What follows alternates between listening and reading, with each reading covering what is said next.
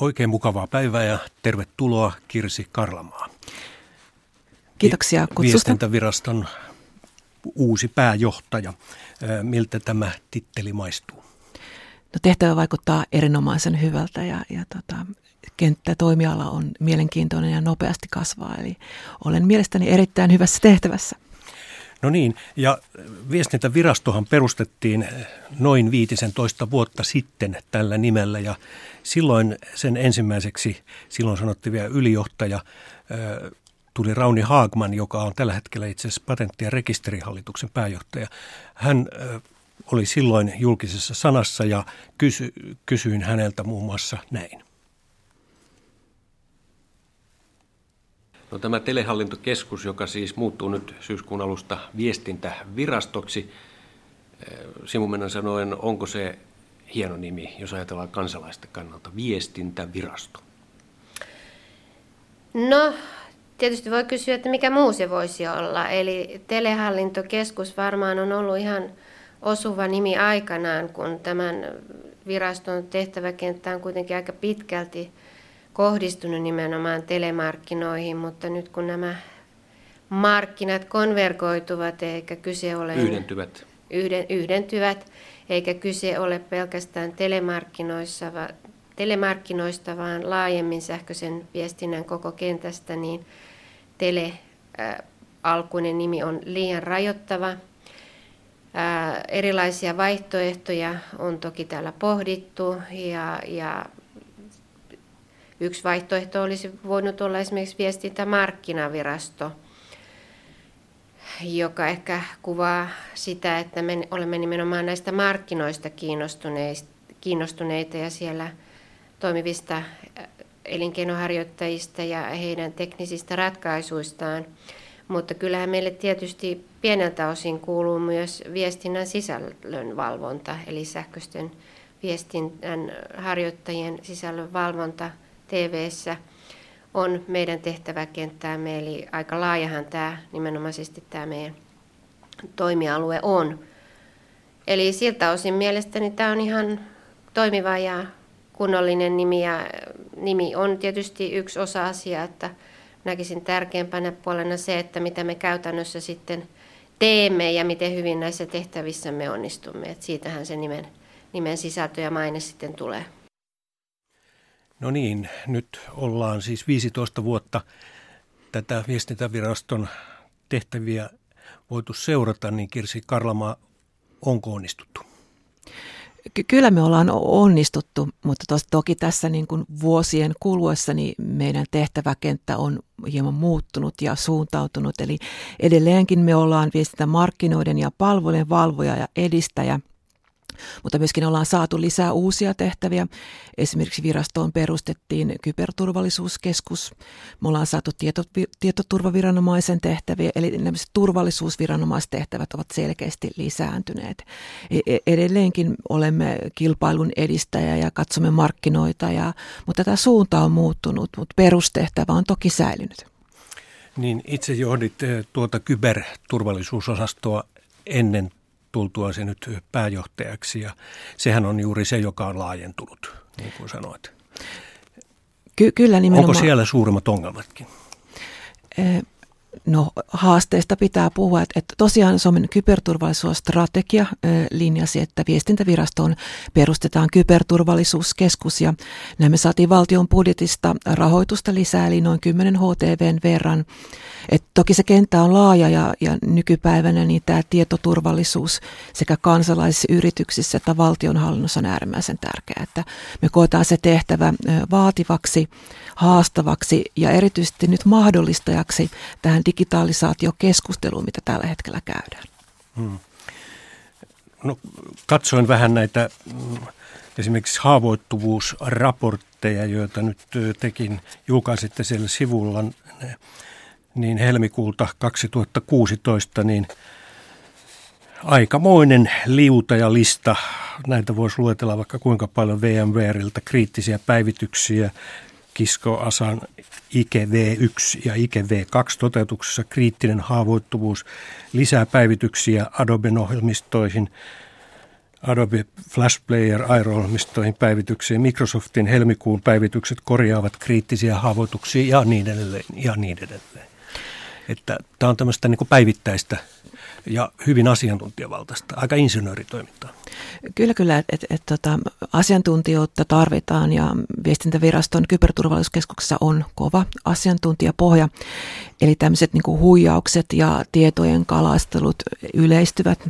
Eli tälläkin hetkellä niin viestintävirastossa on varoitus meneillään. Eli esimerkiksi useita tietojen kalastelukampanjoita on tällä hetkellä käynnistä, jotka sitten koskettavat kaikkia kansalaisia. Eli esimerkiksi yritetään huijata pankkitunnuksia poliisin, tullin, pankin tai muiden viranomaisten nimissä.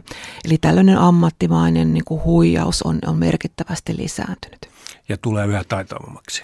Kyllä, että, että tavallaan että, että tehdään suomen kielellä, jopa soitellaan perään ja, ja tota, valitettavasti suomalaiset ovat hyvin herkkäuskoisia ja uskovat näihin, että näistä menetetään rahaa usea satoja tuhansia euroja vuosittain. Eli, eli meidän tehtävänä on varoittaa näistä, kertoa mitä kannattaa varoa ja miten kannattaa tuolla verkossa ja netissä toimia. Hmm. Täältä löytyy ihan teidän nettisivuilta, kävi katsomassa, niin tarkkoja ohjeita juuri tästä tietojen kalastelusta. Ja se saa lisääntyessä uusia muotoja, niin kuin sanoit, ja täällä on ihan yksityiskohtaisiakin ohjeita, miten pitäisi toimia tietyssä tilanteessa ja myös, että miten tämä kansalaisten, kansalaisten itse asiassa suurin uhka tällä hetkellä tämän mukaan on laskutus tai maksuliikenne. Et siinä, siinä on niin kuin suurimpia huijaus mahdollisuuksia tietojen kalastelussa. Kyllä, että, että tavallaan niin pitää käyttää sitä maalaisjärkeä, että ei, ei usko kaikkeen ja miettii, mitä, mitä, mitä klikkaa. Ja edelleenkin esimerkiksi sähköposti on hyvin yleinen haittaohjelmien niin jako, jakotapa. Ja erityisesti jos kansalaista puhutaan, niin tulisi, tulisi tota pitää omat omat laitteensa ja ohjelmistot päivityttynä. Että se on se ensin, ensisijainen niin kuin turva, mitä jokainen voi itselleen tehdä. Eli jokainen on kuitenkin vastuussa siitä, siitä omasta niin kuin käytöstään ja käyttämisestään. Kuitenkin koko ajan se on myös ala, joka kehittyy, tulee kännykkämaksaminen, yleistyy ja kaikki tällainen, niin tarkoittaako se samalla sitä, että haavoittuvuuskin lisääntyy? Ja haavoittuvuus on tavallaan niin kuin eri asia, että haavoittuvuus tarkoittaa esimerkiksi ohjelmistosta löytyviä virheitä. Eli voisi niin yleisesti todeta, että sataprosenttista tietoturvallisuutta ei ole olemassa. Että tämmöinen niin kuin tähän mm-hmm. täytyy jättää. Myöskin niin kuin kaikista ohjelmistosta löytyy virheitä ja siksi tämä on se syy, että meille tulee meidän niin kuin tietokoneelle tai puhelille tulee päivityksiä, jolloin nämä haavoittuvuudet löydetään ja ne korjataan. Eli sen vuoksi näiden päivitysten lataaminen ja käyttöön ottaminen on tärkeää. No mutta kun niistä päivityksistäkään ei aina tiedä, että onko ne oikeita vai vääriä? Mistä tietää, että ne on oikeita? No, täytyy näin sanoa näin, että, että kyllä nyt pääsääntöisesti on päivitykset ovat oikeita, mm. että jos sinulle tulee niin kuin mm. ohjelmistosta epäily. No esimerkiksi pankit antavat myös sitten ohjeita asiakkailleen, niin huomasin just, että Danske Bankista tuli tässä, oliko se eilen vai toissapäivänä, asiakkaille varoitus, että, että heidän nimissään on lähetetty sähköposteja asiakkaille, että ja jos toimii sen mukaan, niin siinä tulee tällainen haittaohjelma ja saattaa joutua sitten yhtäkkiä maksumieheksi jossain asiassa. Mm. Niin kannattaa, kannattaa kiinnittää erityisesti huomiota näissä sähköposteissa lähettäjän osoitteeseen, että onko se sinne päin vai onko se täysin sama. Että niistä löytyy pieniä niin kuin viitteitä siitä, että onko asialla oikea taho. Ja, ja tosiaan niin, niin, tota, niin, eihän mikään viranomainen näitä tällä tavalla sähköpostissa kysele. Eli, eli ei pankit eivät kysele näitä sähköpostissa näitä tunnuslukuja. Pitää muistaa se, että että tota, on tarkkana nimissä ja, ja katsoo ne logot tarkkaan ja mitä siellä kentässä lukee. Kuinka paljon viestintävirasto nyt sitten, kun on tämä kyberturvakeskus ja niin yhteistyö on eri muiden viranomaisten kanssa sitten, mikä on tämä häty? No, häty taas tavallaan niin kuin liittyy tähän niin kuin viestintäverkkojen toimintaan ja toimintavarmuuteen, että et kyberturvallisuuden osalta niin me tehdään paljon yhteistyötä muiden tietoturvaviranomaisten kanssa – Eli häiriötilanteiden yhteistyöryhmä Häty perustettiin tämän tietoyhteiskuntakaarin muutoksen ohella. Eli sen tar- tämän ryhmän tarkoituksena on parantaa niin kuin viestintä- ja sähkönjakeluverkkojen häiriötilanteisiin varautumista. Eli miten tavallaan me Suomessa yhteistyöstä varaudutaan esimerkiksi näihin myrskyihin, joita väistämättä aina tulee kesällä ja talvella. Eli miten yhteiskunta varastuu ennalta nimenomaan näihin häiriöntötilanteisiin, eli se on sen tarkoitus.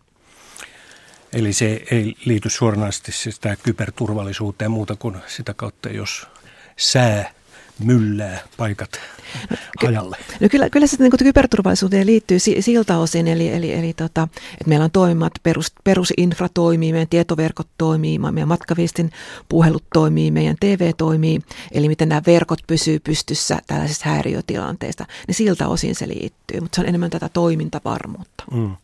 No Kirsi Karlamaa, Kerrotaanpa nyt vielä viestintäviraston tehtävät, niin kuin tässä on tullut tämä tietoyhteiskuntakaari sana esille. Sehän on siis tavallaan uusi lainsäädäntö, jo, jo, jolla koottiin aika monta tätä aluetta säätelevää lakia yhteen ja sitten sillä, sillä tuota, pyritään määrittämään, että mikä taho hoitaa mitäkin asiaa ja viestintävirasto sai sen myötä sitten paljon lisää valtuuksia. Silloin kun Rauni Haagmania 15 vuotta sitten jututin, niin silloin oli itse asiassa oikeastaan viisi tehtäväkenttää viestintävirastolla nämä radiotaajuudet, nehän on edelleen teillä. Ja kyllä, kyllä taajuushallinto on edelleen. Taajuushallinto, ja te mm. pidätte huolta siitä ja mm. mennään kohta siihen vähän tarkemmin. Sitten hän sanoi näin, että televerkko on maailman suurin kone televerkko oli silloin jo kovassa kasvussa ja silloin taidettiin olla 3G-vaiheessa. Mm. Nyt on 4G jo meneillään ja 5G suunnitellaan. Se muuttuu kova vauhtia. Sitten verkkovalvonta, josta jo äsken puhuimme, oli silloin juuri tullut viestintäviraston uudeksi tehtäväksi. Silloin oli oikeastaan keskeisintä se, että myönnettiin näitä FI-tunnuksia, mm. domain-tunnuksia. Mm se on vieläkin kuitenkin se on vielä tärkeä, meillä, kyllä. tärkeä tehtävä, joo. No sitten on nämä postipalvelut, niistä on paljon puhuttu. Postin häiriötön kulku ja viestintävirasto valvoo, sitäkin mennään siihenkin kohta tarkemmin, se on edelleen teillä. No sitten tämä viimeinen, joka löytynee sieltä yhtenä esimerkkinä ja se oli tämä. Ja nythän voidaan sanoa jopa, että tämmöiset perinteiset sähköverkotkin ovat, ovat tulossa tänne viestintäteknologia- ja viestintäverkkojen maailmaan. Eli tämmöisiä kokeilujahan on tehty sähköverkkojen käytöstä. Eli bitit siirtyivät, siirtyisivät yhtä hyvin töpselin Joo, kautta Aivan, ei, ei tarvitsisi kuin töp, töpseli, yksi töpseli seinä ja sieltä tulisi sitten sähköenergiaa, ja, että sitten dataa, bittejä ja ehkä ääntä. Eli, eli tuota, tämmöinen erinomaisen iso kehitysaskelhan tässä on nyt juuri tapahtumassa. Ja tämä viestintäverkkohan on semmoinen infrastruktuuri, tämmöinen toiminnan perusrakenne, joka nyt sitten ulottuu, voi sanoa, joka talouteen ja yrityksiin ja joka sitten luo tämän pohjan tämmöiselle tiedonsiirrolle, mitä kaikkea se sitten käytännössä onkaan. No niin, menimme itse, itse asiassa jo vähän tämän vision eli näkemyksen puolelle. Rauni Haagmanin arvio tullaan oli, että tulee tällainen yhteen laitettu sähköverkko ja, ja tiedonsiirtoverkko sitten. Se on mahdollista teknisesti, mutta se ei ole sitten lähtenyt kuitenkaan oikein leviämään. Kirsi Karlamaa, miksi? No se on varmaan äh, tunnettavuuskysymys osaksi, että todellakaan se ei ole lähtenyt siinä mittakaavassa etenemään, mitä silloin ajateltiin. Eli, eli tota, ehkä sitä ei sitten ole löydetty tai ei osattu ottaa käyttöön, että se on, on toki teknisesti mahdollista. Se, mikä tässä on muuttunut... Se on, kun meillä on kotona se, käytössä. Niin, kyllä, että et se on todellakin mahdollista, mutta ei ole ehkä sitten niin kuin sitä äh, viimeistä niin kuin myynti, myyntirähdystä saanut. Et, et se, mikä tässä on tapahtunut, on nimenomaan tämä niin 3G 4G, tämmöinen mobiili, mobiilikäyttö on räjähtänyt käsiin. Eli voidaan sanoa, että, että Suomi on yksi niin kuin mobiilidatan käyttäjämaista niin kuin ihan, ihan niin kuin maailman tai ainakin maailman tai Euroopan huippua, eli, eli se on lähtenyt käyntiin. Eli tämä paikasta riippumattomuusajasta käyttö, tämä digitaalisuusasia, niin kuin tämä mobiilipuolella on lähtenyt käyntiin. Ja tavallaan se mobiiliverkko on ollut se tiedonjakelualusta. Hmm. Mutta yllättävän pieni se on nyt silti kuitenkin mikä ikään kuin kansalaisille pitää tällaisena, sitä sanotaan laissa yleiseksi palveluksi. Eli se on se yksi mega. Kun muistan, että aikanaan tavoitteena oli 2015 Suomi olisi sadan megan Suomi.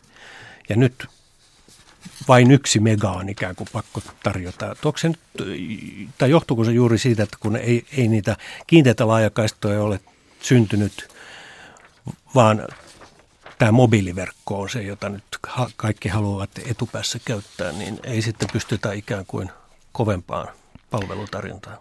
Eli meillähän, meillähän on ollut tässä äh, niin kuin käynnissä viestintäverosta laajakaista hanke 2015, että hallitus 2008 linjassa tämmöinen tehdään ja Suomeen on rakennettu kuituverkkoa, joka takaa niin kuin nämä sadan megan yhteykset 55 prosenttia on niin saatavuus. Mutta eli, eli melkein puolet kansasta äh, on vielä vailla, mutta vähän yli puolet. Niin. Tavallaan sitä okay. niin kohti, että olisi myöskin muuta niin tämmöisiä kiinteitä yhteyksiä saatavilla, mutta tämä, toki tämä rahoituskuvio on ollut, että siinä on ollut niin valtion rahaa, EU-rahaa ja tämä tukitoiminta, että, että miten tämä ei ole niin lähtenyt ehkä liikkeelle niin kuin odotettiin. Eli on syntynyt Suomeen tällaisia niin kuin, sanoisin niin kuin alueellisia verkkoja, joissa sitä on rakennettu ja tukea, tukea on myönnetty. Mutta se on, se on totta, että, että meidän niin kuin nykyiset matkaviestin verkot on melko kattavia kuitenkin. Eli ky, kyllä tätä niin kuin 4G-verkkoa on, on rakennettu ja peitto... Jos sitä tota, kysyy, niin kuin, mikä se megamäärä silloin on, on, on, mikä näillä 4G-verkoilla pystytään välittämään? Et, et, et tosiaan niin, tota... Jos puhutaan sadan megan Suomesta, niin se, se siitä? Sehän niin, tavallaan se verkkojen niin kuin, kapasiteettipalvelu, niin ei voida sanoa, että me turvataan niin kuin, tietty yleis- yleispalvelu, että kaikilla on saatavilla. Itse asiassa se on kaksi megaa, eli jota, jota turvataan, niin, niin tämä matkaviestin verkossa, niin se, se on niin kuin, tavallaan hetkittäin eri, eri niin kuin kapasiteettimäärä. Eli se voi olla paljon enemmänkin, tai se voi olla vähemmänkin, mutta se on tota, tällainen, mitä matkaviestin verkossa mobiilissa saadaan. Eli sitä ei voi sanoa niin kuin, tällä yleisesti, että mikä, mikä aina saadaan. Mutta tosiaan niin kuin yleispalvelun kautta me taataan se, että jokaisella on mahdollisuus puhelinpalveluun, puhepalveluun. Se tulee tämän yleispalvelun kautta. Mm. Et, et se, se on niin kuin se on taattuna meillä, mutta, mutta toki nyt, nyt kun tota, tätä sitten kapasiteettitarve kasvaa ja meillä on paljon uusia palveluita, niin silloin on tärkeää, että, että se olisi niin kuin saatavilla. Ja, ja toki nämä, niin kuin nämä radioverkkojen häiriöt tässä niin kuin huomaa heti, että kansalaiset ovat tottuneet siihen, että ovat alati verkossa kiinni, ovat alati niin kuin saatavilla. Ja, ja jokainen meistä on niin kuin tavallaan linkittynyt tuohon kännykkäänsä ja iPadiinsa ja työnteko tehdään yhä enemmän etänä. Että tavallaan tämä mobiiliverkkojen tärkeys Suomessa on kasvanut merkittävästi. No niin, sitten tullaan tähän taajuuskysymykseen, joka, jota te hallinnoitte, niin tämä 700 hertsin alue vai niin kuin se oli, Kyllä. niin se nyt sitten poistuu televisiokäytöstä, niin se tullaan jakamaan sitten näihin Ky- kyllä, eli, puhelin, puhelin mobiiliverkkokäyttöön. Kyllä, eli, eli tällä hetkellä nimenomaan Digita käy tätä taajuusmuutosta.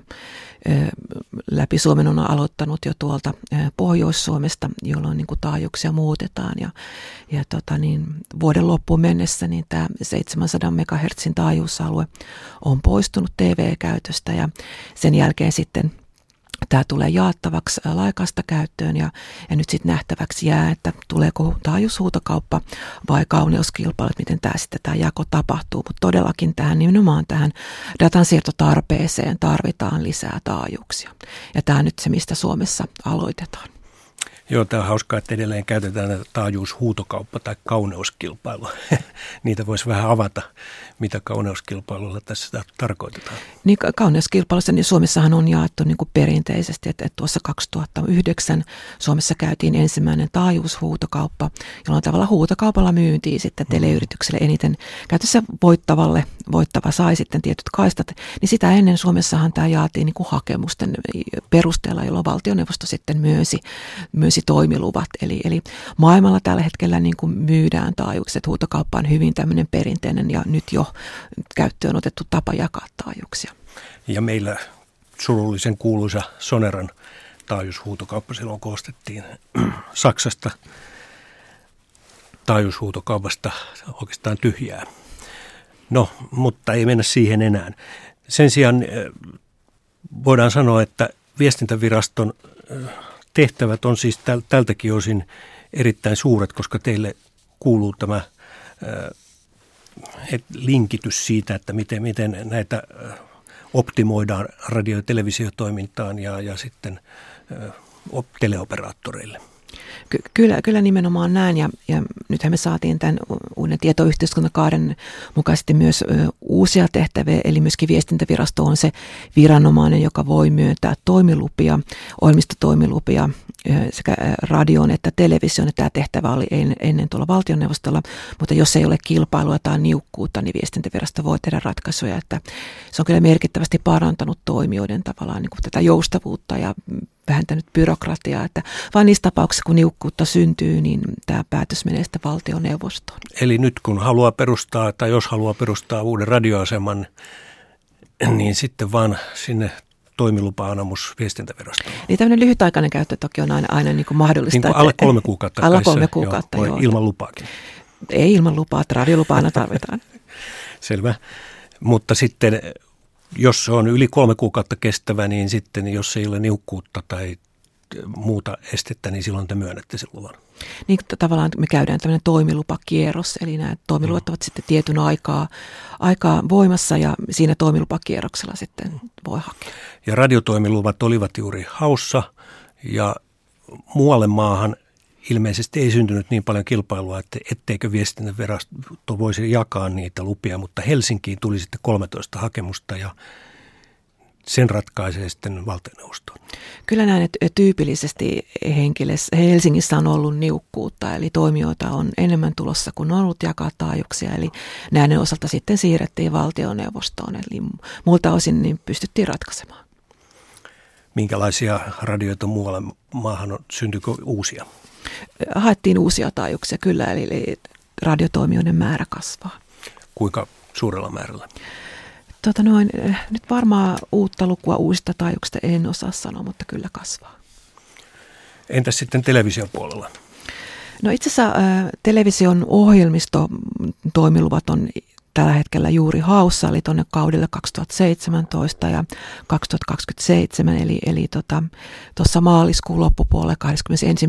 päivä nämä päättyy ja, ja katsotaan sitten, että minkälainen niin TV-ohjelmisto toimilupa markkina meille syntyy. Eli, eli meillä on nyt siellä Digita ja Nurgrin uutena toimijana Anvia ja, ja DNA verkko-operaattoreina ja nyt tällä hetkellä nimenomaan haetaan ohjelmistotoimilupia tälle tulevalle kaudelle. Ja sitten täytyy tässä noin sivuhuomautuksena sanoa, että nämä hän eivät koske Oy Yleisradio ABtä, joka Kyllä. lain mukaan saa käyttää sen verran, kun sitten siinä laissa sanotaan, että Yleisradiolle pitää näitä TV- ja radiotaajuuksia olla käytettävissä. Kyllä teidän asema on turvattu. niin, mikäli sitten tämä mm. parlamentaarinen työryhmä ei päätä, mm. päätä kaventaa tehtäviä, niin se on sitten eri asia. Mutta jos viestintävirasto ei puutu tähän, koska se yleis, yleisradio perustuu lakiin. Mutta miten sitten tämä on toiminut tämä sähköisen viestinnän markkina? Nyt on ainakin paljon puhuttu siitä, että teleoperaattoreilla on ollut vaikeuksia toimia. Siellä on ollut katkoja, siellä on ollut kuluttajia ärsyttäviä häiriöitä. Niin johtuuko se näistä taajuuksien siirroista vai, vai siitä, että on tullut vain käyttöä enemmän? No jos, jos viittaa näihin viimeaikaisiin häiriöihin, jotka, joita teleyrityksillä on, on ollut, niin yleensä nämä häiriöt liittyy niin kuin operaattorien niin kuin vikatilanteisiin tai ohjelmistopäivityksiin tai tämän tyyppisiin vikoihin esimerkiksi nyt Soneran osalta on katsottu, että miten, miten he, he ovat toimineet ja, ja tuota, hyvässä yhteistyössä. Eli pääsääntöisesti nämä liittyy vikatilanteisiin, että toinen puoli on, on nämä myrskyt, johon nimenomaan tämä häty- eli häiriötilanteen yhteistyöryhmä tähtää. Eli miten tällaisessa niin kuin tilanteessa sitten turvataan nämä teleyritysten kriittiset pisteet ja sähkön syötöt ja miten viranomaiset yhteistyössä sitten nostavat ylös näitä esimerkiksi tukiasemia prioriteettijärjestelmiä järjestyksessä. Että tässä on vähän kaksi eri asiaa, että on tämmöinen niin kuin vikaantuminen ohjelmistopäivityksestä ynnä muusta johtuvaa. Sitten nämä luonnonilmiöiden aiheuttamat häiriöt, eli meidän verkkoja monenlaiset erityyppiset häiriöt niin kuin koskettavat ja ovat alttiina. Aivan.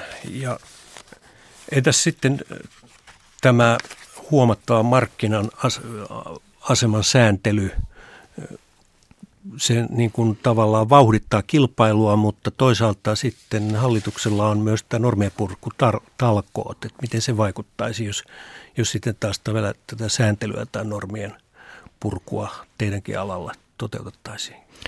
Niin, tavallaan tämä normien purku on, niin kuin, on asia edikseen, että se niin kuin, tätä arjen sujuvoittamista ja tarpeettoman sääntelyn purkamista edistää. Itse asiassa me virastossa ollaan jo purettu melko määrä normeja, eli tässä samassa yhteydessä, kun tietoyhteiskuntakaarta uudistettiin, niin tällä viestintäpuolella niin virasto karsi määräyksiä ja tavallaan teki yhdisti niitä, että me ollaan jo karsittu tällä hetkellä olevia määräyksiä. Tämä huomattava markkinavoima, niin sehän on keino tavallaan edistää kilpailua ja luo kilpailuedellytyksiä ja, ja päästää uusia toimijoita markkinoille. Eli tämä huomattavan markkinavoiman sääntely on, on tavallaan ennakoivaa, eli pyritään vaikuttamaan ennalta markkinoiden toimintaan, jolloin on havaittu erityisiä kilpailuongelmia. Eli tämä on niin kuin ennakoivaa ja myöskin hyvin poikkeuksellista, koskee tukkumarkkinaa. Ja se on, koskee tilanteessa, jossa tämmöinen yleinen kilpailuoikeus ei riitä ratkaisemaan markkinoilla olevia ongelmia. Ja se on myöskin väliaikaista, eli näitä markkinoita arvioidaan säännöllisesti, tehdään markkina-analyysiä. Ja jos ei ole ongelmaa markkinoilla, näitä huomattavan markkinavoiman sääntelyä puretaan. Ja tavallaan sillä pyritään nimenomaan siihen, että uusilla markkinoilla tulijoilla on, on, on pääsy sinne markkinoille. Eli tämä nimenomaan kohdistuu tukkumarkkinoille ja tätä kautta myöskin sitten kansalaisille. Mutta mut jos nyt vähän avataan, niin, mutta, niin käytännössä tämä on tarkoittanut sitä, että Soneran, Elisan ja DNA lisäksi on voinut tulla vähän muitakin operaattoreita. No, no esimerkiksi, näin, esimerkiksi näin, että kilpailuha mm. edistää jokainen meistä varmaan toivoo, että puheluhinnat säilyy edullisina ja näin poispäin, että tämä kilpailu myöskin edistää sitä, että on enemmän tarjontaa ja on saanut laadukkaita palveluja ja myöskin että se hintataso on kohtuullinen. No puhutaan nyt sitä postista sitten, koska se kiinnostaa myös ihmisiä paljon, niin postin valvonta kuuluu viestintävirastolle ja postin jakelussa on ollut, niin kuin tiedämme, kanssa häiriöitä. Osa johtuu tietysti näistä työtaisteluista ja postin uudelleenjärjestelyistä, mutta kun ajatellaan, että siellä tämä digitalisoituminen on aika kovaa, ja, mutta ja se tarkoittaa sitä, että tilataan netin kautta mm. paljon tavaraa ja sitten ne kuljetetaan paketteina. Pakettiliiketoiminta mm. kasvaa. Miten te valvotte nyt sitten postin toimintaa? Eli tähän postin peruspalveluun liittyvä osuus, niin se meidän tavallaan peruspalvelu kattaa vain niin pienen osan siitä postiliikenteestä, ehkä tuommoinen 5 prosenttia. Ja tämmöisen yleispalvelun piiriin kuuluvat kirjeet ja postipaketit – ja tavallaan niiden... Niin kuin, Eli se on se ikään kuin vähimmäispalvelu, niin, mikä vähimmäis... pitää kaikille kansalaisille taata. Kyllä, eli, eli tota, et esimerkiksi postilla on ollut nyt vaikeuksia tämmöisen viisipäiväisen jakelun kanssa – Eli tota, tilanne on viime vuoden aikana vaihdellut ja, ja tämä yhtiö on ollut meillä niin kuin tehostetussa valvonnassa, että miten, miten tämä toimii ja he toivottavat meille raportteja muutaman kuukauden välein ja, ja tota, me katsotaan sitä, että nämä vähimmäis- ja minimivaatukset tulee hoidetuksi. Hmm. No tulevatko ne nyt? Se on tarkoitus, että ne tulevat, kyllä ne tulevat. Kirsi Karlamaa, viestintäviraston pääjohtaja, on siis tässä julkinen sanaohjelmassa – haastateltavana ja puhumme viestintäviraston tehtävistä laveasti ja ne on uuden tietoyhteiskuntakaaren mukaan koko ajan kasvaneet. Mutta yksi tehtävä teiltä väheni ja kuunnellaan nyt se, mikä se oli. Sitten viestintäviraston ikään kuin viidenteen suureen tehtäväalueeseen ja siitä suuri yleisö teidät vanhan telehallintokeskuksen ehkä parhaiten tuntee. Ja se kohta kuuluu näin. TV-maksu alle kolme markkaa päivässä. Eli viestintäviraston tehtävä on kerätä television lupamaksurahat. Ja ne, se menee sitten radiorahastoon ja sieltä sitten tuloutetaan Yleisradiolle. Juuri näin. Ja niin kuin sanoin, niin nythän on tietysti meidän tarkoituksemme... Kolme markkaa päivässä. Eli viestintäviraston tehtävä on kerätä television lupamaksurahat. Ja ne, se menee sitten radiorahastoon ja sieltä sitten tuloutetaan Yleisradiolle.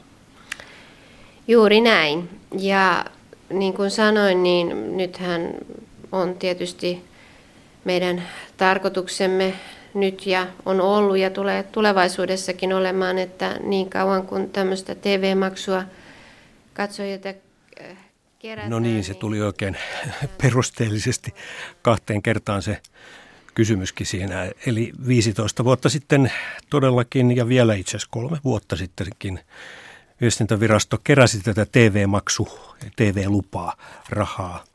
Nyt se tehtävä on poistunut, kun on Yle-vero. Onko siitä mitään jäljellä viestintävirastossa tästä tehtävästä?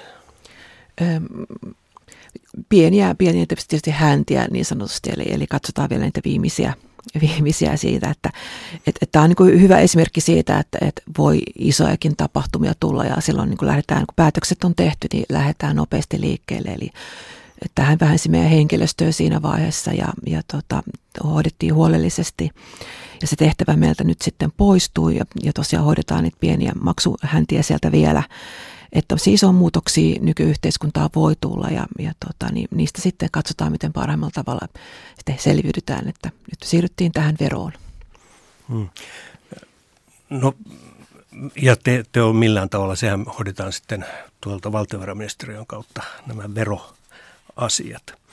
Mutta sen sijaan kylläkin tämä radio- ja TV-toiminnan valvonta, siitä ei ole vielä oikeastaan puhuttu paljonkaan. Teillähän on kuulunut aika tarkkaan se, että se on säädelty, että kuinka paljon, kun puhuttiin äsken siitä normien purusta, että kuinka paljon saa esimerkiksi mainoksia olla ohjelmaajasta, minkälaista tuotesijoittelua saa olla, minkälaista sponsorointia. Ylellähän näitä ei tietenkään ole, kun Yle laki ne kieltää, mutta kaupallisilla toimijoilla sitten on ja niitäkin te valvotte. Minkälaista tämä valvonta on?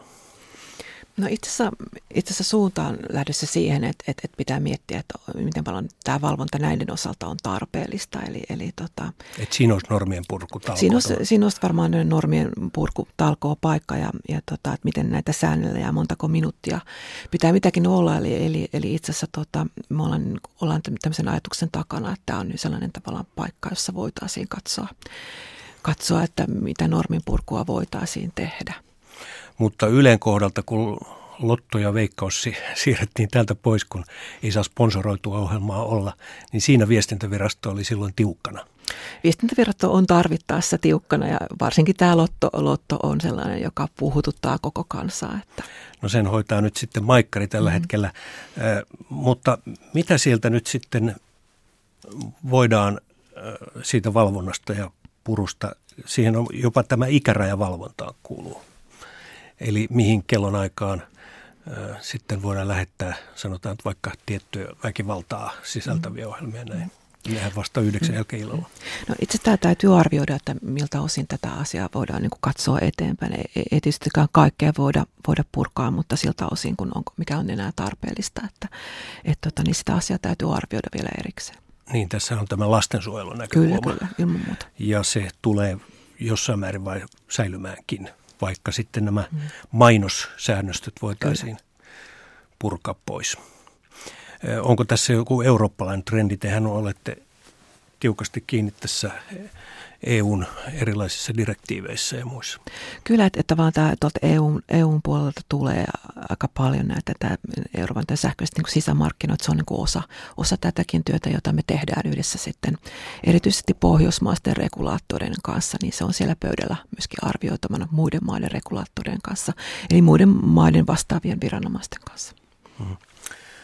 Ja suunta näyttäisi siis olevan siihen, että Ainakin, ainakin tämä pohjoismainen näkemys siitä on, että myöskin näiden tyypillisten teleregulaattoreiden, missä virastossa mekin ollaan, niin on, on, olisi paljon mahdollisuuksia purkaa normistoja ja purkaa sääntelyä. Eli, eli tota, niin ollaan täällä. Siis tehdä itsensä tarpeettomaksi, niinkö? Ei vaan purkaa, purkaa sitä. Ehkä tavallaan tämmöistä byrokratiaa ja, ja joustavoittamista pyritään saamaan aikaa. Ja emme varmasti ole tarpeettomia koskaan, mutta tota, tältä osalta. Niin, ei varmaan, niin kuin tässä tuli ohjelman alkupuolella esille, että nyt kun teiltä on hävisi tehtäviä, eli tämä TV-maksujen kerääminen, niin tämä kyberturvallisuus on tullut yhä tärkeämmäksi ja se nousee, nousee sitten jatkossakin varmaan yhä tärkeämmäksi. Minkälainen se nyt sitten on yhteistyö näiden kyberturvallisuus, sanotaan puolustusvoimien ja tällaisten viranomaisten kanssa?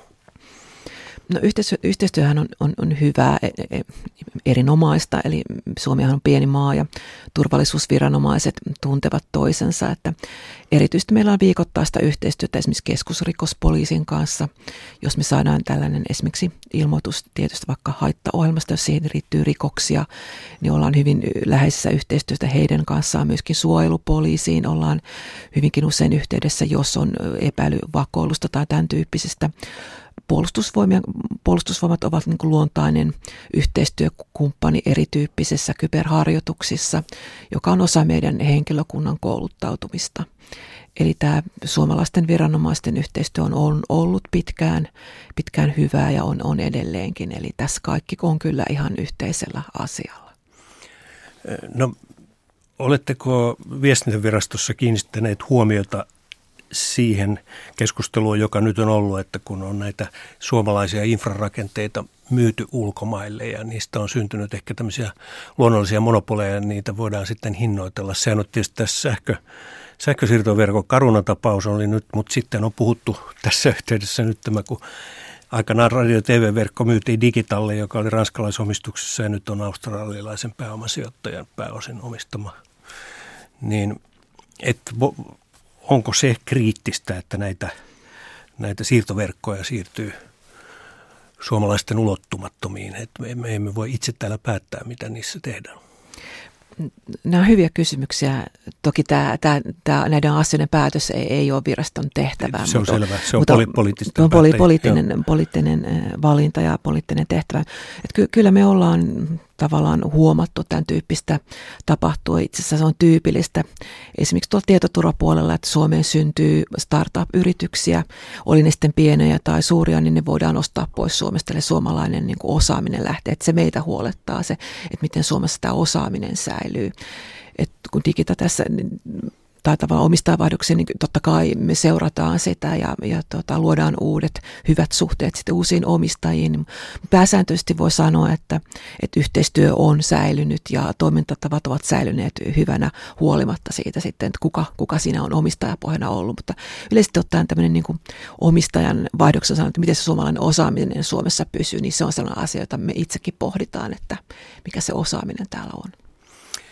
No viranomaisillahan on tämä virveverkko, että siis kuinka monta verkkoa meillä itse asiassa tällä hetkellä on, jos me kuluttajat ajatellaan aina, että on nämä Soneran, Elisa ja DNAn matkapuhelinverkot, sitten on tämä Digitan ylläpitämä radio- ja TV-verkko, mutta sitten on tämä viranomaisverkko, joka rakennettiin juuri kun huomattiin, että se on tarpeellinen. Onko muita?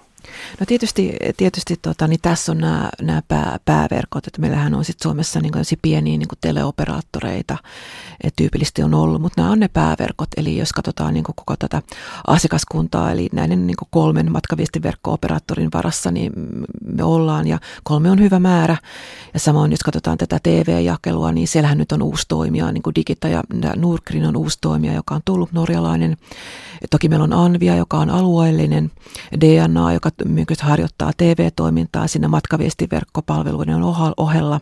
Ja sitten on tämä erillisverkkojen toimittava virveverkko, joka on tämmöinen viranomaisverkko.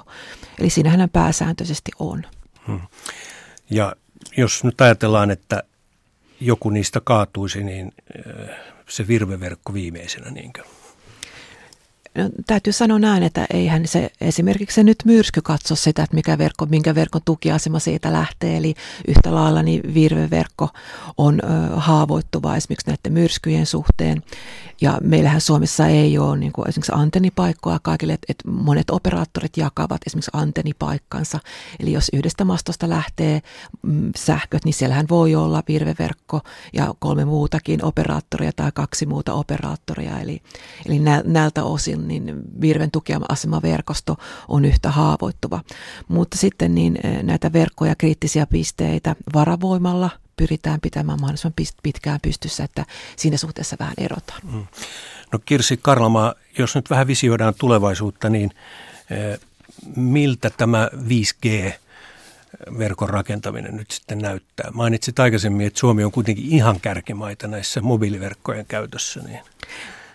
Niin, niin mainitsin sen, että, että Suomi on niin kuin datan käytössä ihan tämmöinen niin kuin kansainvälinen labra, mutta tosi 5G on, on tulossa ja itse asiassa viestintävirasto on antanut testitaajuuksia jo 5G-käyttöön ja me nähdään siinä suuria mahdollisia, mahdollisuuksia tämmöistä niin kuin koneiden väliseen liikenteeseen, liikenteinfraan, terveydenhuoltoon.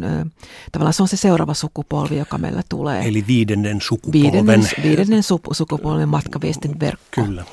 Eli, eli sitä odotetaan. Ehkä se realisoituu sitten tuolla niin kuin käyttöön käyttäjälle 2020 tuolla puolen mutta ollaan lähdetty liikkeelle. Taajuuksia on jo saatu.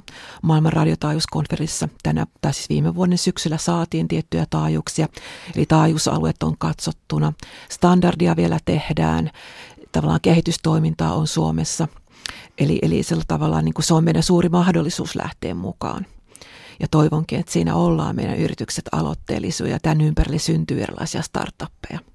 Hmm se on valtava potentiaali. Se liittyy sitten tähän niin sanottuun Internet of Things, eli tavaroiden, esineiden internettiin, joka, joka on sitten kytkee erilaiset koneet tähän verkkoon ja laitteet. Niin kyllä nimenomaan tässä on käynnissä tällainen kaiken verkottuminen, eli arvioidaan, että 2020 olisi 50 eh, miljardia laitetta kytkeytyneenä toiseensa, toisiinsa, eli tämä maailmankuva viiden vuoden päästä, eli kannattaa pyytää haastattelun siinä vaiheessa, eli, eli varmaan voi olla ihan toisenlainen. Eli me siis jo viiden vuoden. Jo vuoden, viiden vuoden päästä tyypillisesti me aliarvioidaan tämä niin pitkän aikavälin näkymä.